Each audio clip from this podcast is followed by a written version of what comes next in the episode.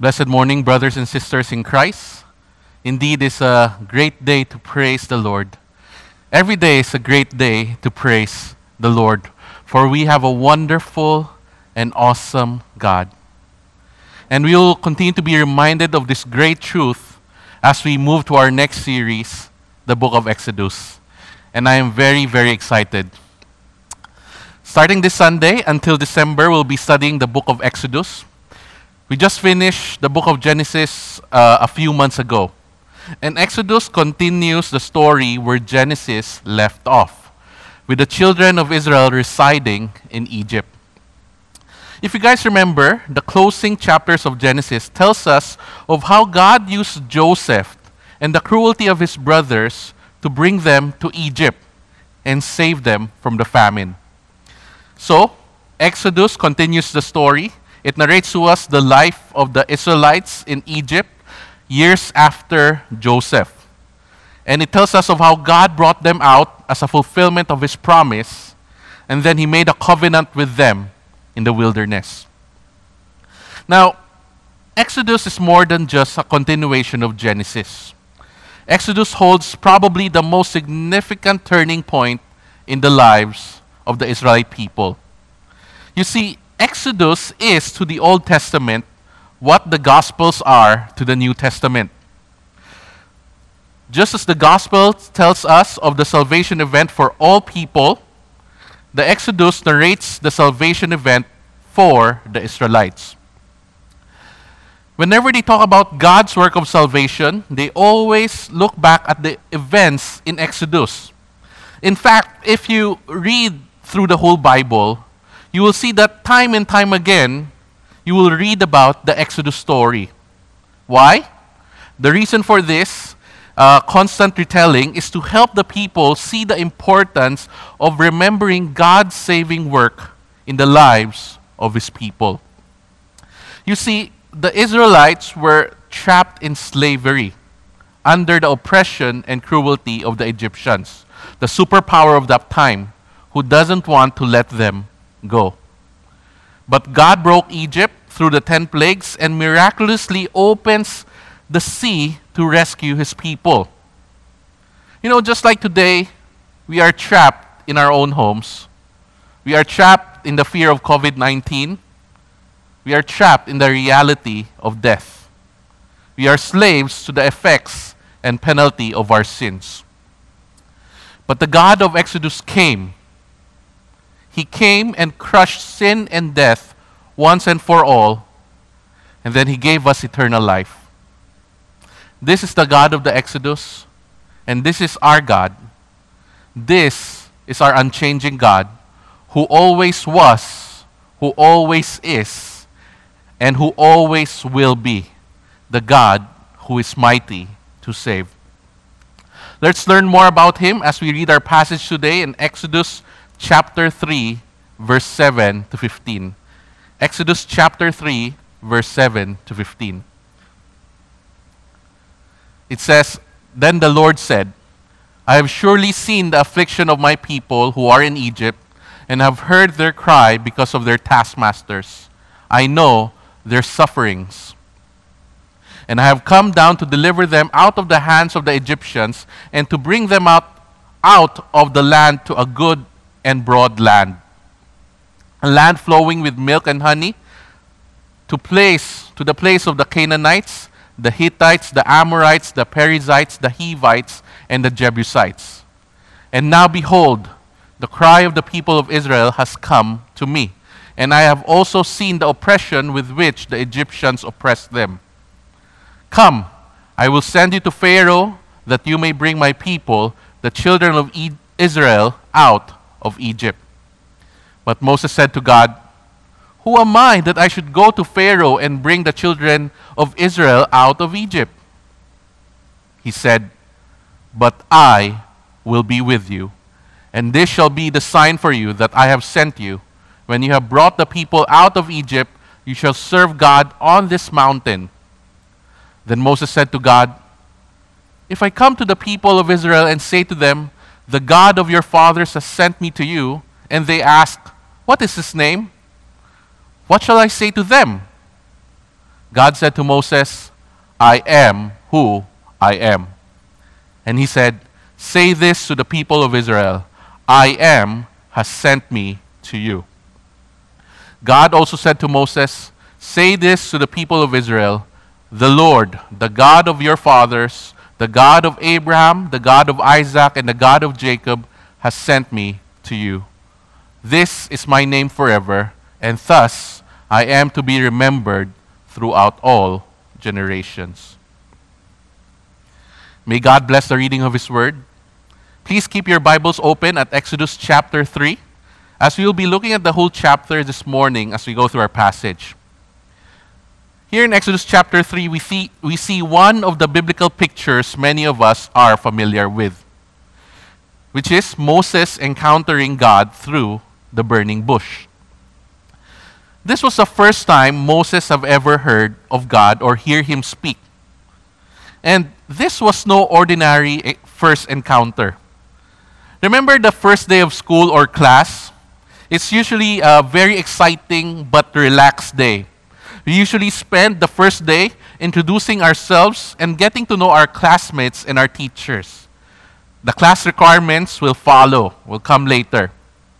But here with Moses, his first encounter with God was quite overwhelming.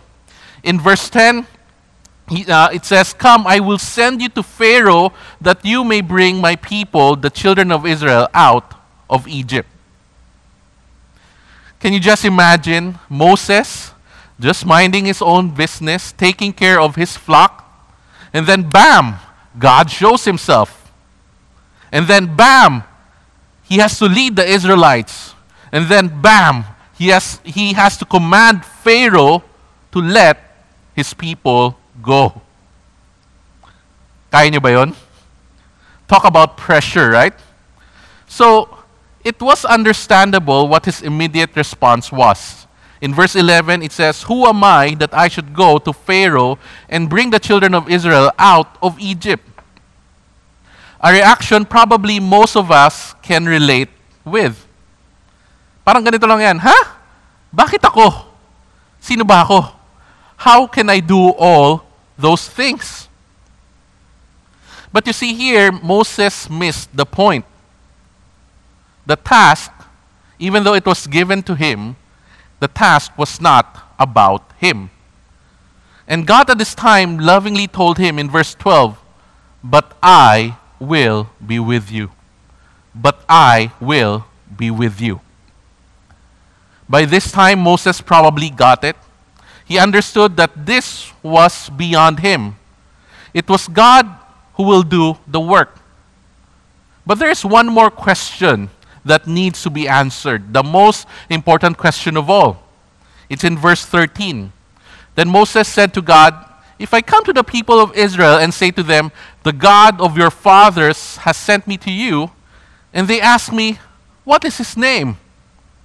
What shall I say to them? Here, Moses was saying, Okay, God, I get it. I get it. You will do it. But first tell me, who are you? Who are you? What's your name? Now, you must understand where Moses is coming from here. If you remember, he was the prince of Egypt. He knew the strength and power of Egypt. He knows of its many gods who take care of the whole nation. There's Osiris, the god of the underworld. There's Hathor, the goddess of life and fertility. There's Ra, the god of the sun, and many others. In fact, even the Pharaoh was considered a god himself. Now, who is this God of the Israelite slaves who dare to challenge the strength and the gods of Egypt? Tell me, what name shall I give the people? And then God told Moses his name. He said his name is Ehyeh Asher Ehyeh. Ehyeh Asher Ehyeh. Which our Bible translates in all capital letters I am who I am. So that we would not miss that it is a name of God. This Ehyeh Asher Ehyeh is a very unique name. The name does not connote a conceptual being, a God that's imagined, no. But the name tells us of an active being, for it comes from the Hebrew verb haya. Haya, which means to be. God's name, I am who I am, can mean I am always I am. Or it could mean the one who always is. The one who always is. His name tells us that He is the God who always was, that He is the God who always is, and He is the God who always will be. The name tells Moses that the God who commands him to lead the Israelites is not an imagined God, but the self existent creator, unchanging, eternal, and most important of all, the ever present God of the Israelites. And by giving his name to Moses and to us, God is telling the people to trust the name of the God who saves. Trust the name of the God who saves. Now, what's in the name? What's so important about it? You know, the Israelites revere God's name so much that they don't dare pronounce it. Instead, they use Adonai, which means Lord, every time God's name is mentioned in the scripture. And our modern Bible today writes it as the Lord with all capital letters so that we would know that it, uh, in the original language, so, uh, it is the name of God. But what does this all mean to Moses and the Israelites? And what does it mean to us today? You know, the, Lord name the Lord's name tells us, tells them that He is the God who always was. He is the God who always was. He was there from the very beginning. All the stories they have heard about God who created everything in the beginning, it was the Lord. And this God has a special relationship with their forefathers Abraham, Isaac, and Jacob. In fact, this relationship was so special, it was mentioned three times throughout chapter 3 alone. The first one was when the Lord introduced himself to Moses in verse 6. He said, I am God, the God of your father, the God of Abraham, the God of Isaac, and the God of Jacob. And then God commanded Moses to say the same title to the Israelites in verse 15 and 16. Now, why was this connection so important for the Israelites to understand? Why is it so important for them to understand? Because after many generations have passed in Egypt, they might have forgotten who their God is. But they wouldn't have forgotten where they came from. Their history as a people was probably still intact. They know that their family came from a man named Abraham and his wife Sarah, an old barren couple who, by the grace of their God, was blessed with a son, Isaac. And then Isaac, together with his wife, was also barren. And yet, through them, God brought about twins. And then from one of those twins came all 12 families with thousands of people now residing in Egypt. Through this, they were reminded of their humble beginnings and also the wonderful stories about the God who made them as numerous as the stars.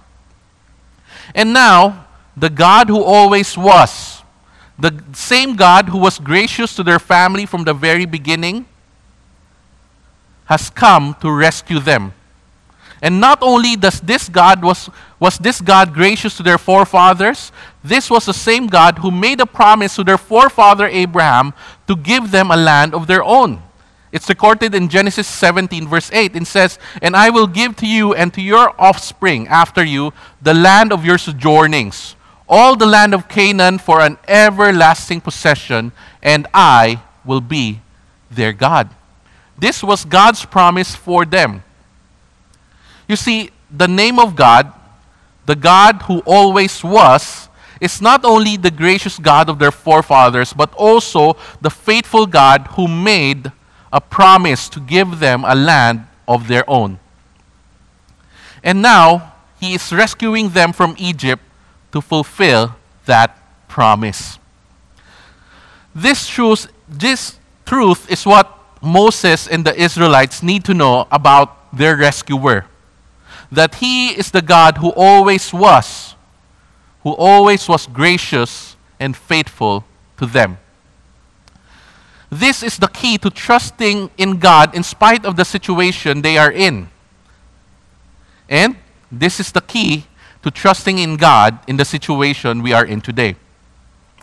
To trust that we have a God who always was gracious and faithful to us. You know, I always tell this to the people I mentor or disciple. I always tell them the key to trusting in God's faithfulness in the future is to remember how God has been faithful to them in the past. The key to trusting in God's faithfulness in the future is to remember how God has been faithful to them in the past. Now, let me ask you how has God been gracious and faithful to you and your family? You know, in the midst of the crisis we are in, the threat of COVID 19, the th- struggling businesses, financial problems, health problems, emotional problems, it would be good to recount how God has been gracious to us, how God has blessed us, and how He has shown His faithfulness to us. So I challenge you that after the service to continue your fellowship with your family or whomever you are with and recount how God has been gracious to you and your family. Because by remembering what God has done, we will also be reminded what kind of God we have and that He will continue to be faithful to us. Brothers and sisters, let us trust the name of the God who saves. The great I am, the God who always was, the God who is always gracious and faithful. But the name of God does not only tells us that he is the God who always was. The name I am who I am also tells us of the God who always is. He's not only with us in the past, he's also and still with us now in the present. And this is the truth Moses and the Israelites need to know. The God who always is, is the God who is always with them. The God who always is, is the God who is always with them. You know, when Moses asked why God chose him to lead the Israelites out of Egypt, instead of answering his question, God assured him that he will be there with him. But God's presence was not only with Moses, God's presence was also with his people. In verse 7 to 8, it says, Then the Lord said, I have surely seen the affliction of my people who are in Egypt, and I have heard their cry because of their taskmasters. I know their sufferings, and I have come down to deliver them out of the hand of the Egyptians. You see, even though the Israelites probably didn't know, God was always there with them while they were in Egypt. Even though they probably felt abandoned, God's presence never left them. The God who always is was always there with them. He sees their suffering when they are being forced to work by the Egyptians. He hears their cries when they are being whipped. God knows their pain when they are being mistreated. And He probably feels them as well. But the most exciting part is that God is already there with them, ready to bring them out of their suffering. You know, many times in our suffering, we feel that God is absent or that God has already left us. But God's name reminds us that He is the ever present God. Even if we don't know He's there, He's there. Even if we don't feel He's there, He is there. Even if we don't believe He's there, He is still there. There is no place that God can reach us. He sees us, He hears us, He feels what we feel, and He knows us better than we know ourselves. In fact, in Psalm 139, it tells us, Where shall I go from your spirit? Or where shall I flee from your presence? If I send to the heaven, you are there. If I make my bed in Sheol, you are there. If I take the wings of the morning and dwell in the uttermost parts of the sea, there, even there, your hand shall lead me, and your right hand shall hold me. You know, I remember one of my favorite books, The Horse and His Boy, from the Chronicles of Narnia. When the poor boy, Shasta, the main character, was complaining to the large creature walking beside him, whom he didn't know yet was Aslan the great lion, he talked about how unfortunate he was all throughout his life for all the troubles and hardships that he has faced and meeting so many dangerous lions. The voice told him, I do not call you unfortunate, for there was only one lion. When Shasta asked, How do you know? I said, There were so many lions. But the voice beside him answered, I was the lion. And as Shasta realized, he was afraid with open mouth and said nothing. Then the voice continued I was the lion who forced you to join with Aravis. I was the cat who comforted you among the houses of the dead. I was the lion who drove the jackals from you as you slept. I was the lion who gave the horses the new strength of fear for the last mile so that you should reach the king in time.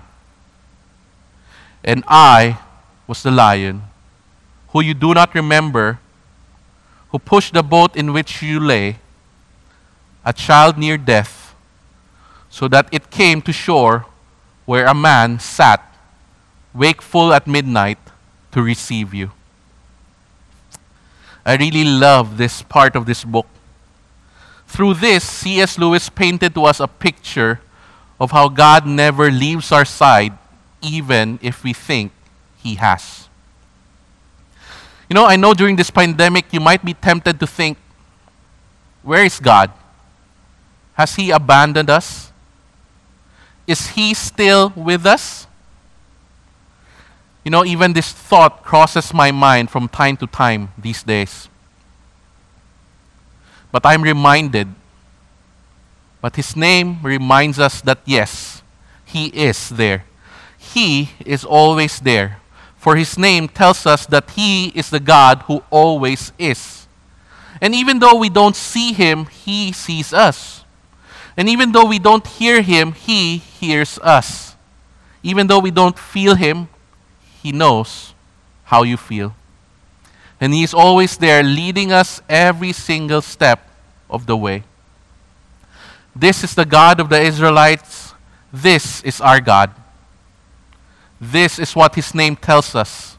So let us trust the name of the God who saves. The name of the great I am. The God who always is, is the God who is always with us. Trust the name of the God who saves. But God's name does not only tell us that He is the God who always was and who always is, but also that He is the God who always will be. He is the God who will deliver the Israelites from the Egyptians with a mighty hand. As we mentioned earlier, Egypt was the superpower of that time.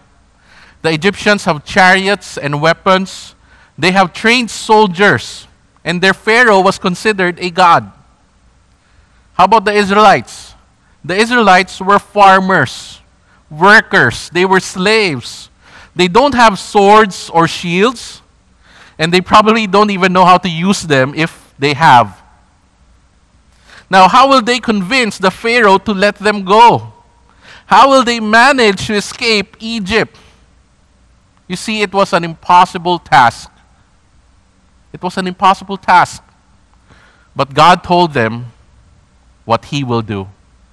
In verse 19 to 20, it says, But I know that the king of Egypt will not let you go unless compelled by a mighty hand. So I will stretch out my hand and strike Egypt with all the wonders that I will do in it. And after that, he will let you go. And true enough, that is what happened. In the chapters that followed, we learned of how God humbled Egypt and the Pharaoh through the ten plagues. And the gods of Egypt were powerless against him because he is the God who always will be, the God who is mighty to save. And not only did God promise to rescue them, he also promised to bless them as they escape Egypt. And he did, as the Israelites plunder the gold of Egypt. You see, God's name, I am who I am, is a reminder to the Israelites that the God of their forefathers, the God who is with them, is the one and only powerful God. He will never lose power. He will always be God. And what He says, He will do. He's not only the gracious and faithful God in the past, He is not only the God who is with them in the present, but He is the all power, powerful God who will deliver them. He's the all powerful God who is mighty to save. And you know, we see this truth not only here in Exodus, but throughout the whole Bible. We see God's power when they finally enter the promised land in the book of Joshua. We see God's power when David defeated the Philistine armies. We see God's power when God rescues Daniel and his three friends in Babylon. And when God rescues them, the Jews, through Queen Esther. And many more, all of them recorded in the Bible.